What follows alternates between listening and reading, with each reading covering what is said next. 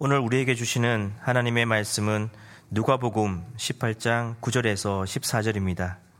또 자기를 의롭다고 믿고 다른 사람을 멸시하는 자들에게 이 비유로 말씀하시되 두 사람이 기도하러 성전에 올라가니 하나는 바리새인이요 하나는 세리라 바리새인은 서서 따로 기도하여 이르되 하나님이여 나는 다른 사람들 곧 토색 불의 간음을 하는 자들과 같이 아니하고 이 세리와도 같지 아니함을 감사하나이다.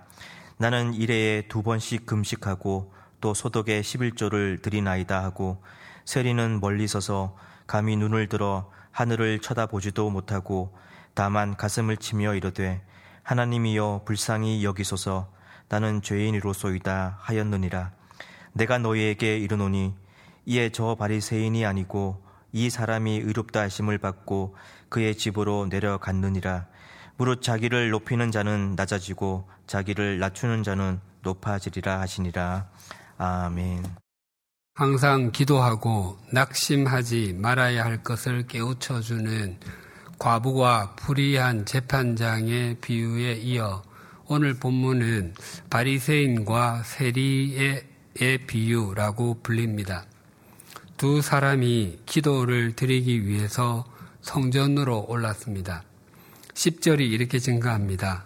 두 사람이 기도하러 성전에 올라가니 하나는 바리새인이요 하나는 세리라. 당시 예루살렘에서 경건하게 살려고 했던 사람들은 하루에 세 번, 오전 9시, 오후 3시, 그리고 해지, 해가 질 때 성전에 올라가 기도를 드리곤 했습니다. 바리새인과 세리가 기도를 드리기 위해서 예루살렘 성전을 찾았습니다. 우리 대부분은 이 10절의 말씀을 들어도 아무런 느낌이 없지만 이스라엘 백성들은 인상을 찌푸렸을 것입니다. 10절의 말씀을 다시 표현하면 이러합니다. 두 사람이 주일 예배를 드리러 예배당을 찾았더니 한 사람은 경건한 신학자이자 목회자요. 또 한 사람은 악덕 고리 대금 업자라. 바리새인은 분리된 사람이라는 뜻입니다. 그들은 율법을 위해서 따로 헌신한 사람이었습니다. 그래서 그들은 율법을 베끼고 성경에 나오는 서기관들은 거의 대부분이 바리새인들입니다. 또한 율법을 가르치며 율법을 철저하게 지키려고 했습니다. 또한 우리나라의 국회에 해당하는 것이 산해드린 공회인데 이 공회를 구성하는 대부분이 사두개인과 바리새인이었습니다. 그래서 사람들은 그런 바리새인들을 굉장히 존경했습니다. 반면에 세리는 손가락질을 받던 사람이었습니다. 지금의 세금 징수원에 해당하는 세리는 로마 제국에서 임명했습니다. 당시 세리가 되는 방법은 입찰제였습니다. 예를 들면 우리 교회가 있는 마포구에 세리가 될 사람을 뽑는 공고가 나면 세리가 되기 원하는 사람은 자신이 얼마의 세금을 걷어서 낼 수 있는지 그것을 써내었습니다. 그래서 그때 가장 많은 액수를 써낸 사람이 해당 지역의 세리가 되었습니다. 그래서 세리로 임명된 사람은 써낸 액수만큼 걷어서 바치고 거기에서 더 거둔 것이 자신의 수입이었습니다. 세리들은 자신들의 부를 축적하기 위해서 무자비하게 세금을 걷었습니다. 세리들의 수입이 많아지면 많아질수록 백성들의 원성은 높았습니다. 그랬기 때문에 그들은 매국노 취급을 받았습니다. 유대인들이 예, 수님께서 사람들과 음식 드시는 것을 시비를 걸곤 했는데 그 이유가 세리와 죄인들과 함께 했기 때문이었습니다. 그래서 예수님의 별명 중에 하나가 세리와 죄인의 친구였습니다. 즉, 세리와 죄인은 동격이었던 것입니다. 당시에 유행하던 말 중에 산에서 유명, 위험, 산에서 가장 위험한 짐승은 곰과 사자이고 도시에서 가장 위험한 존재는 세리다라는 것이 있었습니다. 또한 세리는 면허증을 가진 강도다라는 말도 유행했습니다. 당시의 세금은 공세와 관세로 양분되어 있었습니다. 공세에는 세 가지가 있었습니다. 첫째는 인두세인데 남자는 14살부터 65살까지 여자는 12살부터 65살까지 1년에 반세겔, 반세겔은 2일치 임금입니다. 그만큼씩 세금을 내어야 했습니다. 둘째로 토지세인데 농사지은 모든 곡물은 10%를 포도와 기름은 5%를 납부해야 했습니다. 그리고 셋째는 소득세인데 자기 수입의 1%를 납부해야 했습니다. 이런 공세를 거두는 세리를 갑바이라고 불렀습니다. 공세는 고정된 세금이었기 때문에 세리가 속일 수 있는 부분이 별로 없었습니다. 그래서 갑바이 세리는 그리 비난의 대상이 아니었습니다. 또 한 부류의 세리, 관세를 거두는 세리가 있었습니다. 관세는 항구나 시장을 드나드는 상품에 대해서 수입세, 수출세 등의 세금을 매기고 특정한 도로를 지나는 마차에 대해서 도로세를 내도록 했습니다. 지금의 자동, 자동차세처럼 그때도 마차를 가진 사람은 몇 마리의 말이 끄는지 마차의 바퀴가 몇 개인지에 따라서 세금을 납부해야 했습니다. 세리는 주요 도로를 통과, 통과하는 사람을 붙잡고 짐을 풀게 한 뒤 거의 입맛대로 세금을 부과했습니다. 세금으로 납부할 돈이 없으면 물건으로 대신 받아서 그것으로 장사를 하기도 하고 납부해야 하는 세금의 액수만큼 돈을 빌려주어서 고리 대금업을 하기도 했습니다. 이 관세를 취급하던 세리를 모케스라고 불렀습니다. 그들이 멸시의 대상이었습니다. 예수님의 제자였던 마테도 바로 모케스 출신이었습니다. 이처럼 극명하게 대조가 되는 두 사람이 성전에 나와서 기도를 드렸습니다. 먼저 바리새인이 드렸던 기도를 11절과 12절이 이렇게 증거합니다. 바리새인은 서서 따로 기도하여 이르되 하나님이여 나는 다른 사람들 곧 토색, 불이, 간음을 하는 자들과 같지 아니하고 이 세리와도 같지 아니함을 감사하나이다. 나는 일회에 두 번씩 금식하고 또 소득의 11조를 드리나이다 하고 바리새인의 기도와 삶은 흠잡을 것이 없었습니다.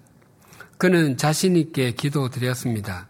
그는 다른 사람을 토색, 토색은 사람을 착취하거나 강제로 재산을 빼앗 는 것인데 그런 일을 하지도 않았고 불이 자기의 이익을 위해서 법에 어긋난 일을 행하지도 않았고 간음, 정결한 삶을 살며 성을 오용하거나 남용하는 일도 저지르지 않았다고 고백했습니다.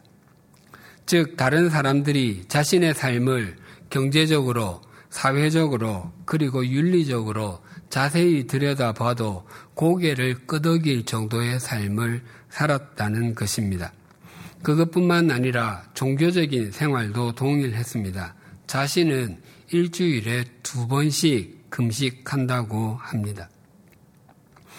이스라엘 백성들이 공식적으로 금식해야 하는 날은 유대의 종교력으로 7월 10일, 1년에 한 번이었습니다. 그날이 속죄일이었습니다. 그날에 지난 1년 동안의 삶을 참여했습니다.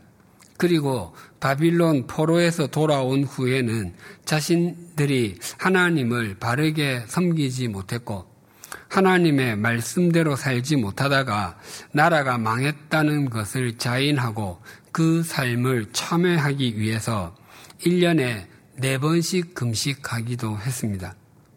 그러나 바리새인들은 일주일에 이틀씩 금식했습니다. 그 금식일이 월요일과 목요일이었다고 합니다.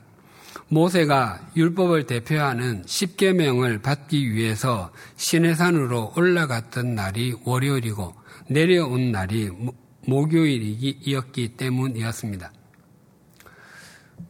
고등학생 때 예수님을 인격적으로 만나고 감격에 차서 성금요일에 하루, 하루를 꼬박 금식했던 것이 제 첫 금식이었습니다.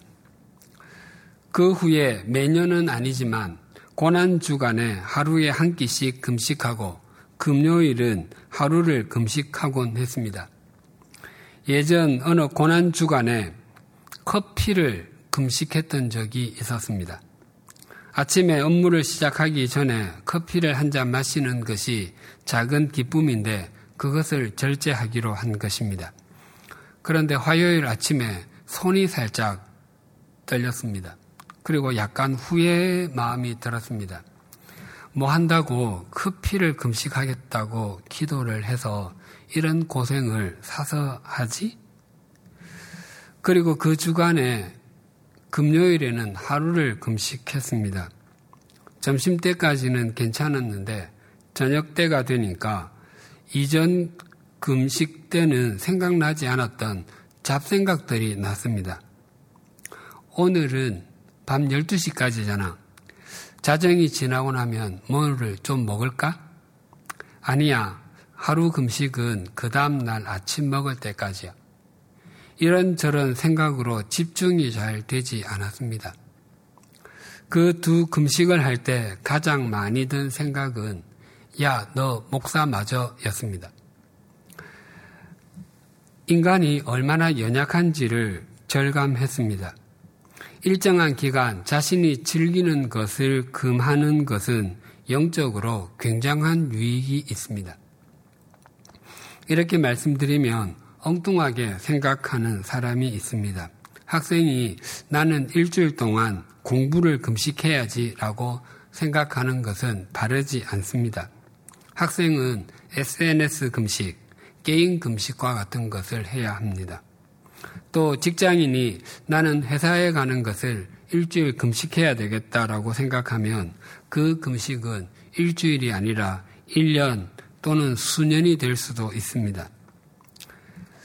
웹서핑 금식, TV 시청 금식, 쇼핑 금식과 같이 자신의 시간이나 자신의 삶을 과도하게 차지하는 부분을 절제하는 금식을 해야 합니다. 그 금식은 삶, 삶의 뿐만 아니라 영적으로도 굉장히 유익합니다. 이 바리새인은 이런 금식을 일주일에 두 번, 이틀씩 했다고 합니다. 뿐만 아니라 그는 자기 소득의 11조를 드리는 것도 잊지 않았습니다. 소득의 문자적인 뜻은 내가, 가, 내가 소유한 모든 것입니다. 즉, 이 사람은 자기 수입의 11조는 물론이고 가족들이 먹기 위해서 자기 집 앞 텃밭에서 수약, 수확한 오이, 가지, 고추, 상추와 같은 채소의 11조까지 냈다는 것입니다. 그런데 이 바리새인의 기도를 가만히 들여다보면 치명적인 결함이 두 가지가 있습니다. 첫째는 그가 하나님 앞에 기도하는 것이 아니라 자신을 과시하고 있다는 것입니다. 11절 상반절을 제가 다시 봉독하겠습니다. 바리새인은 서서 따로 기도하여 이르되 이 부분을 문자적으로 번역하면 바리새인은 서서 자신 그 자신에게 기도하여 이르되입니다. 이 바리새인은 하나님께 기도 드린 것이 아니라 자신이 얼마나 잘난 사람인지 하나님께 보고하고 있었던 것입니다. 그가 일주일에 이틀씩 금식한 것은 모세가 십계명을 받기 위해서 시내산으로 올라갔다가 내려온 날이기 때문이라고 했습니다. 모세의 후, 후계자로 자임하는 사람으로서 마땅한 일입니다. 하지만 그것은 표면적인 이유였습니다. 그 속셈은 딴 데 있었습니다. 그것은 그날이 바로 예루살렘에 장이 서는 날이었기 때문이었습니다.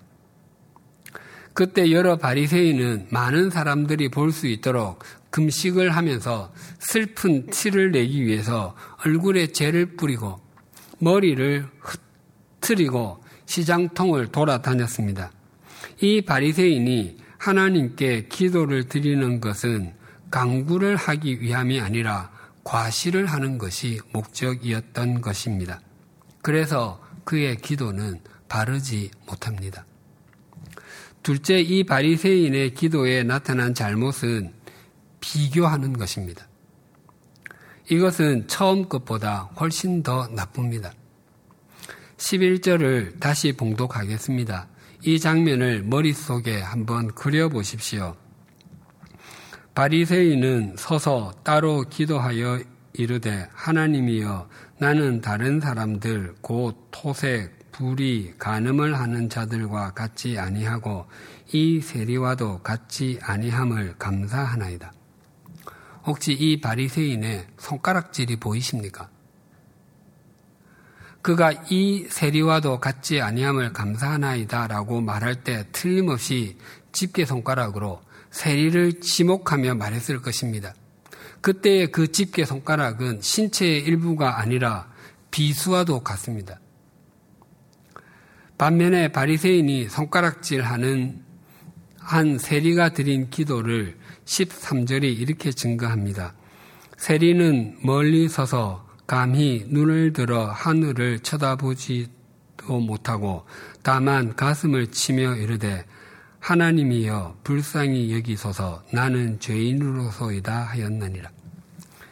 예루살렘 성전은 가장 바깥쪽이 이방인의 뜰이었고 그 안, 안이 여인의 뜰, 그리고 그 안이 유대인 남자의 뜰, 그 안쪽이 제사장의 뜰이었습니다. 그리고 가장 안쪽에 성소와 지성소가 있었습니다.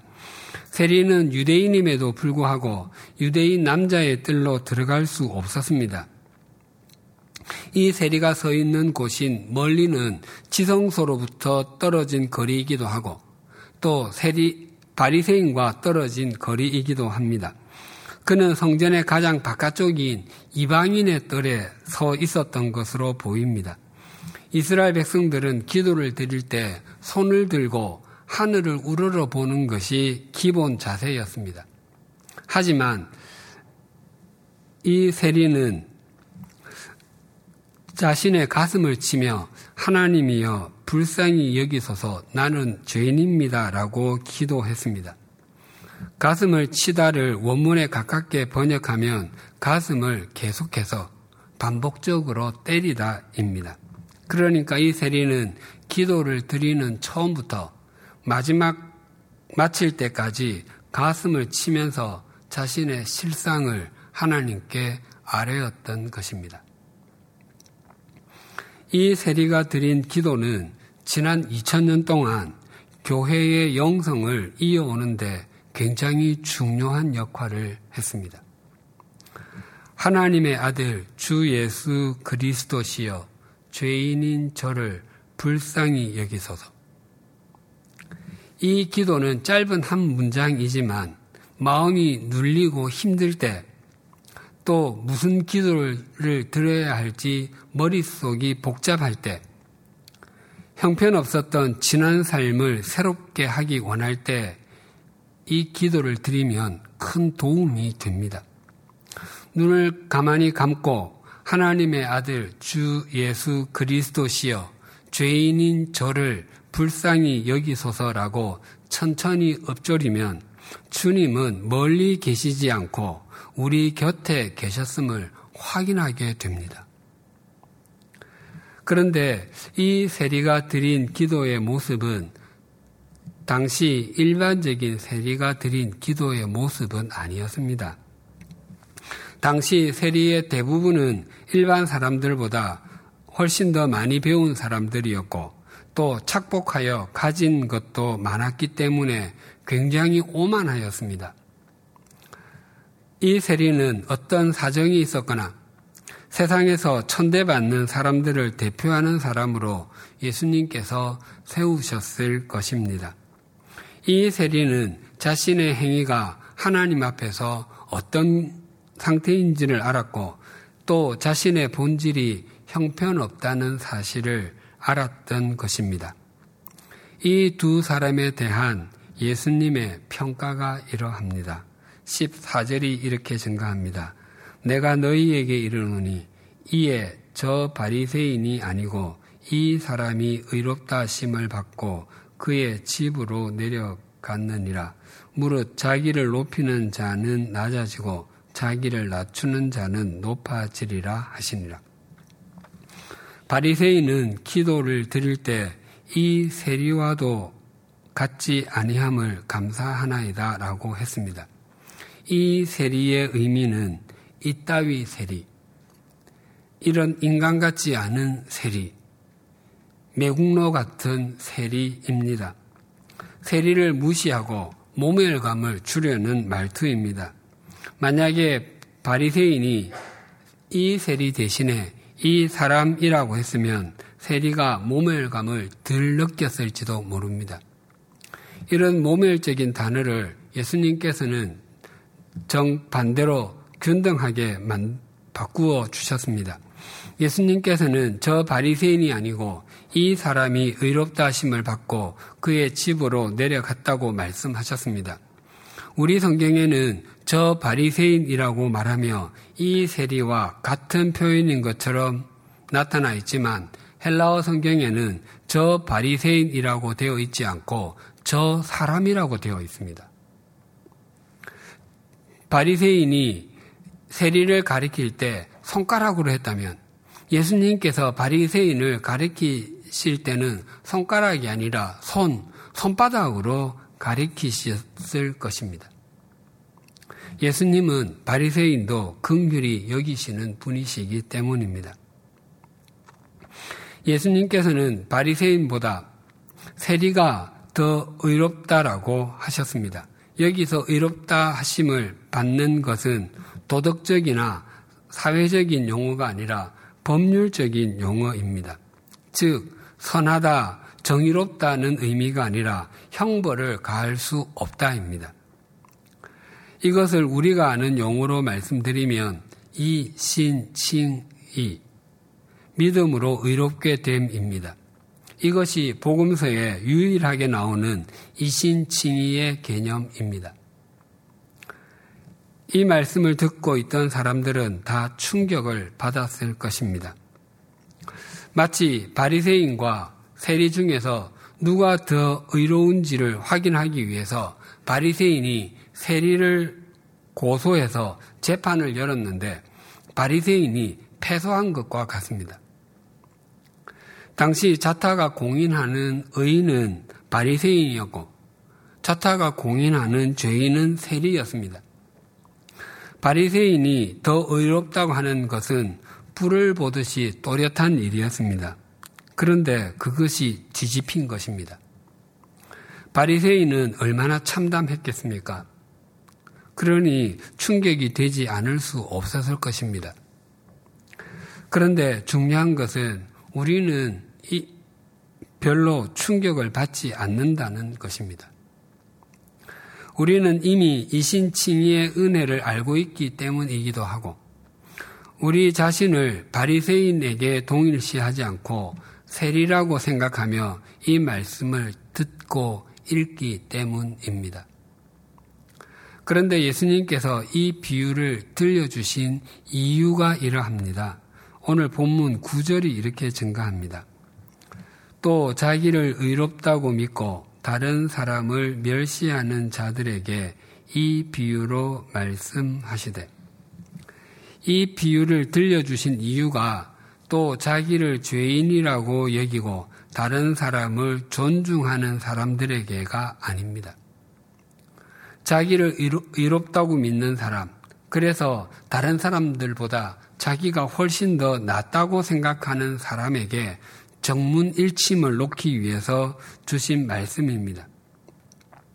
자신은 늘 옳은 말과 옳은 행동만 하고 다른 사람은 바르지 않은 말과 바르지 않은 행동만 한다고 생각하는 사람에게 깊은 깨달음을 이 말씀은 줍니다.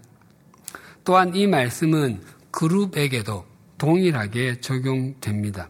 구절을 문자적으로 번역, 번역하면 또 자기들은 의롭다고 믿고 나머지 사람들을 멸시하는 사람들에게 이 비유로 말씀하시되입니다. 그래서 나만 또 내가 속한 그룹만 내가 속한 진영만 옳다고 생각하는 사람은 바르게 사고하는 것이 아닙니다. 이 비유는 누구의 기도의 내용이 더 좋았는지를 일깨워 주시기 위해서 들려주신 말씀이 아닙니다. 또 누구의 기도 태도가 더 바른가를 일깨워 주시기 위함도 아닙니다. 그것은 과부와 불의한 재판장의 비유에서 이미 말씀하셨습니다. 이 비유는 누가 하나님께 더 의롭다고 인정을 받았는가를 일깨워 주시기 위함입니다. 그래서 예수님께서는 이 비유의 결론으로 무릇 자기를 높이는 자는 낮아지고 자기를 낮추는 자는 높아지리라 라고 말씀하셨습니다. 하나님께서 높여주시는 사람은 끊임없이 자기를 낮추는 사람이라고 말씀하시는 것입니다. 오늘은 우리 교회 창립 15주년 기념주일입니다. 우리가 지금의 모습까지 올 수 있었던 것은 전적인 하나님의 은혜였고 하나님께서 우리를 높여주신 결과입니다.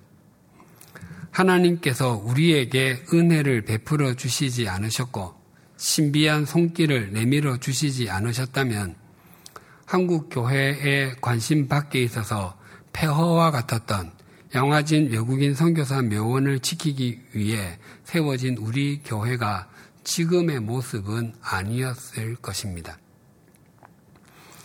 양화진 외국인 선교사 묘원과 한국 기독교 순교자 기념관의 법적 소유주인 100주년 기념 재단에 의해 설립된 우리 교회는 두 개의 소명이 있습니다.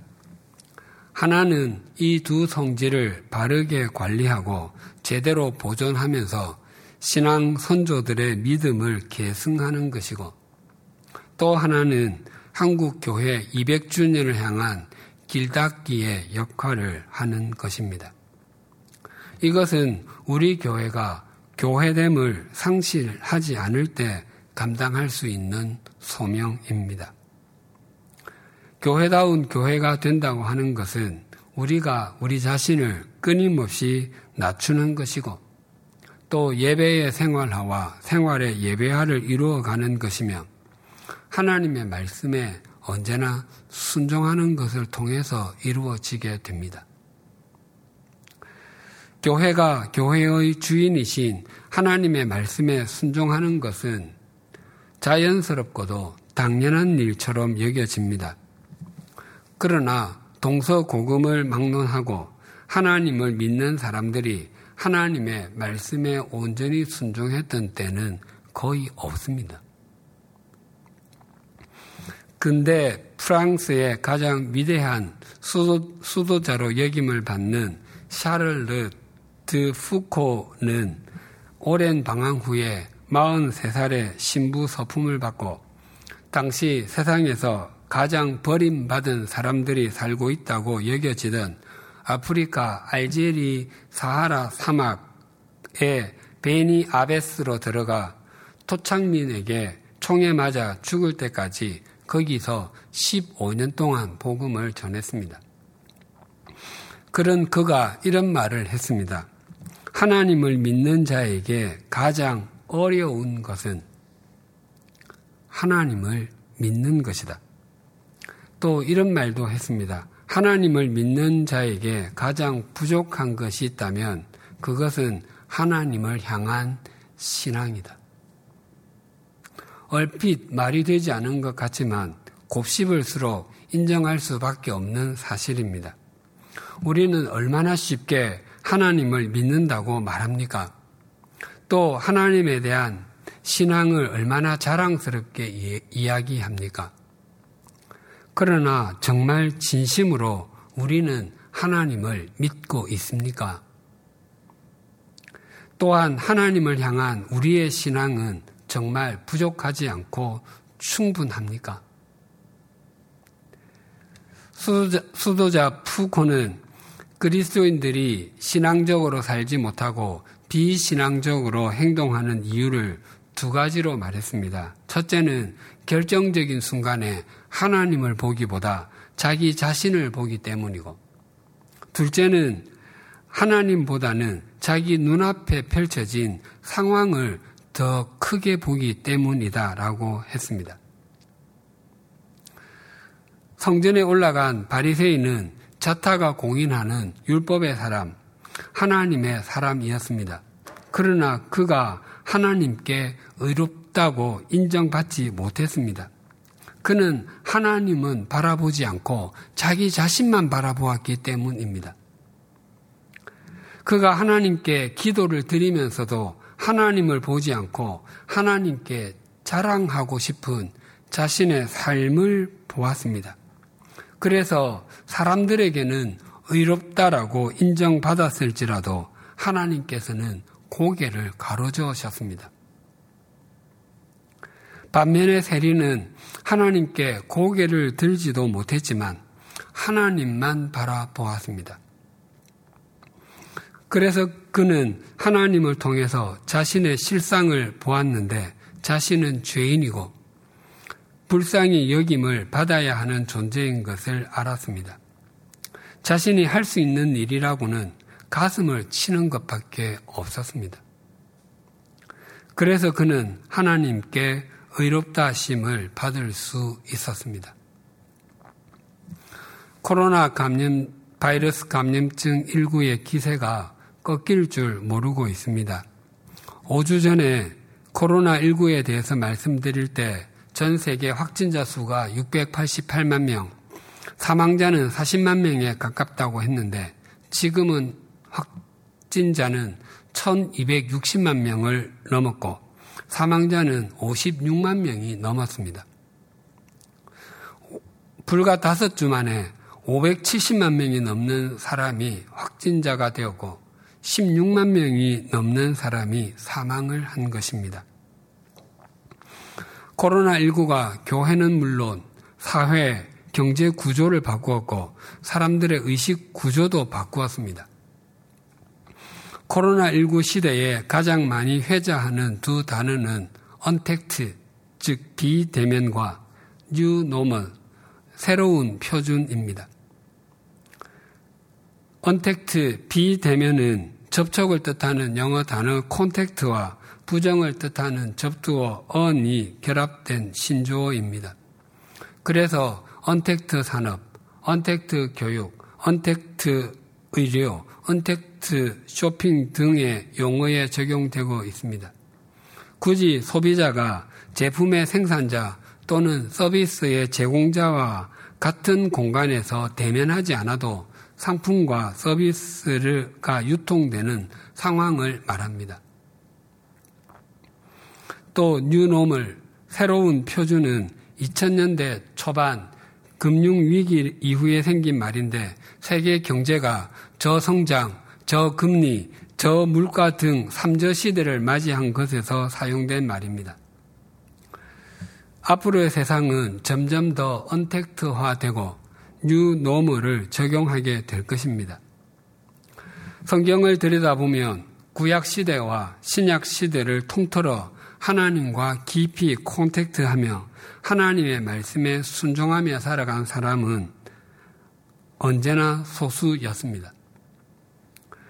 또 지난 2000년간 교회의 역사를 돌아보더라도 동일합니다.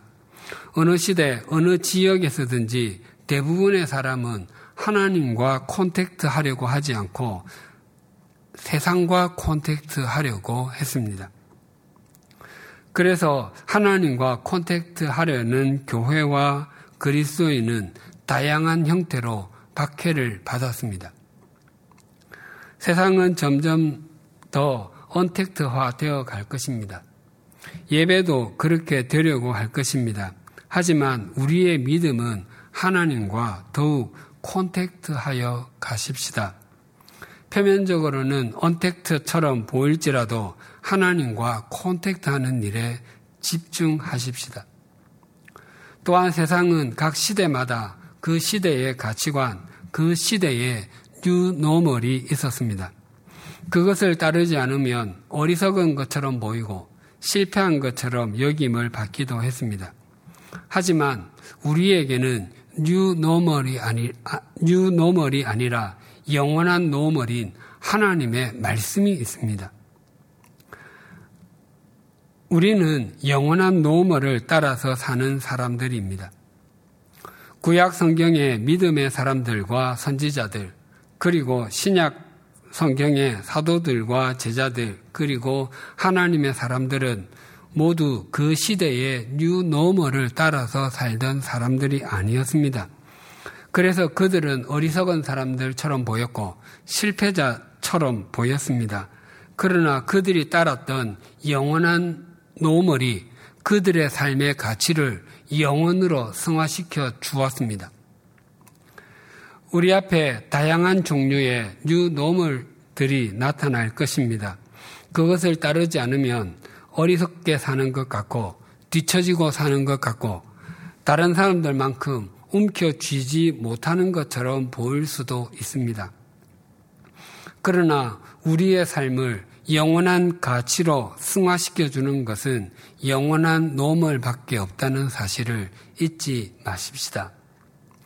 교회 창립 15주년을 우리의 시선을 하나님께 고정, 하나님께 contact하고 영원한 normal을 따라 살겠다고 결심하는 이정표로 삼으십시다. 그러면 우리를 함께 지어 오시고 우리의 힘이신 하나님께서 우리 100주년 기념 교회를 한국 교회를 위한 길닫기로 사용하실 것이고 우리 교회를 높여 사용하실 것입니다. 주님의 몸된 100주년 기념 교회로 부름을 받은 우리에게 그것보다 더 큰 은혜와 영광은 없습니다. 기도드리시겠습니다.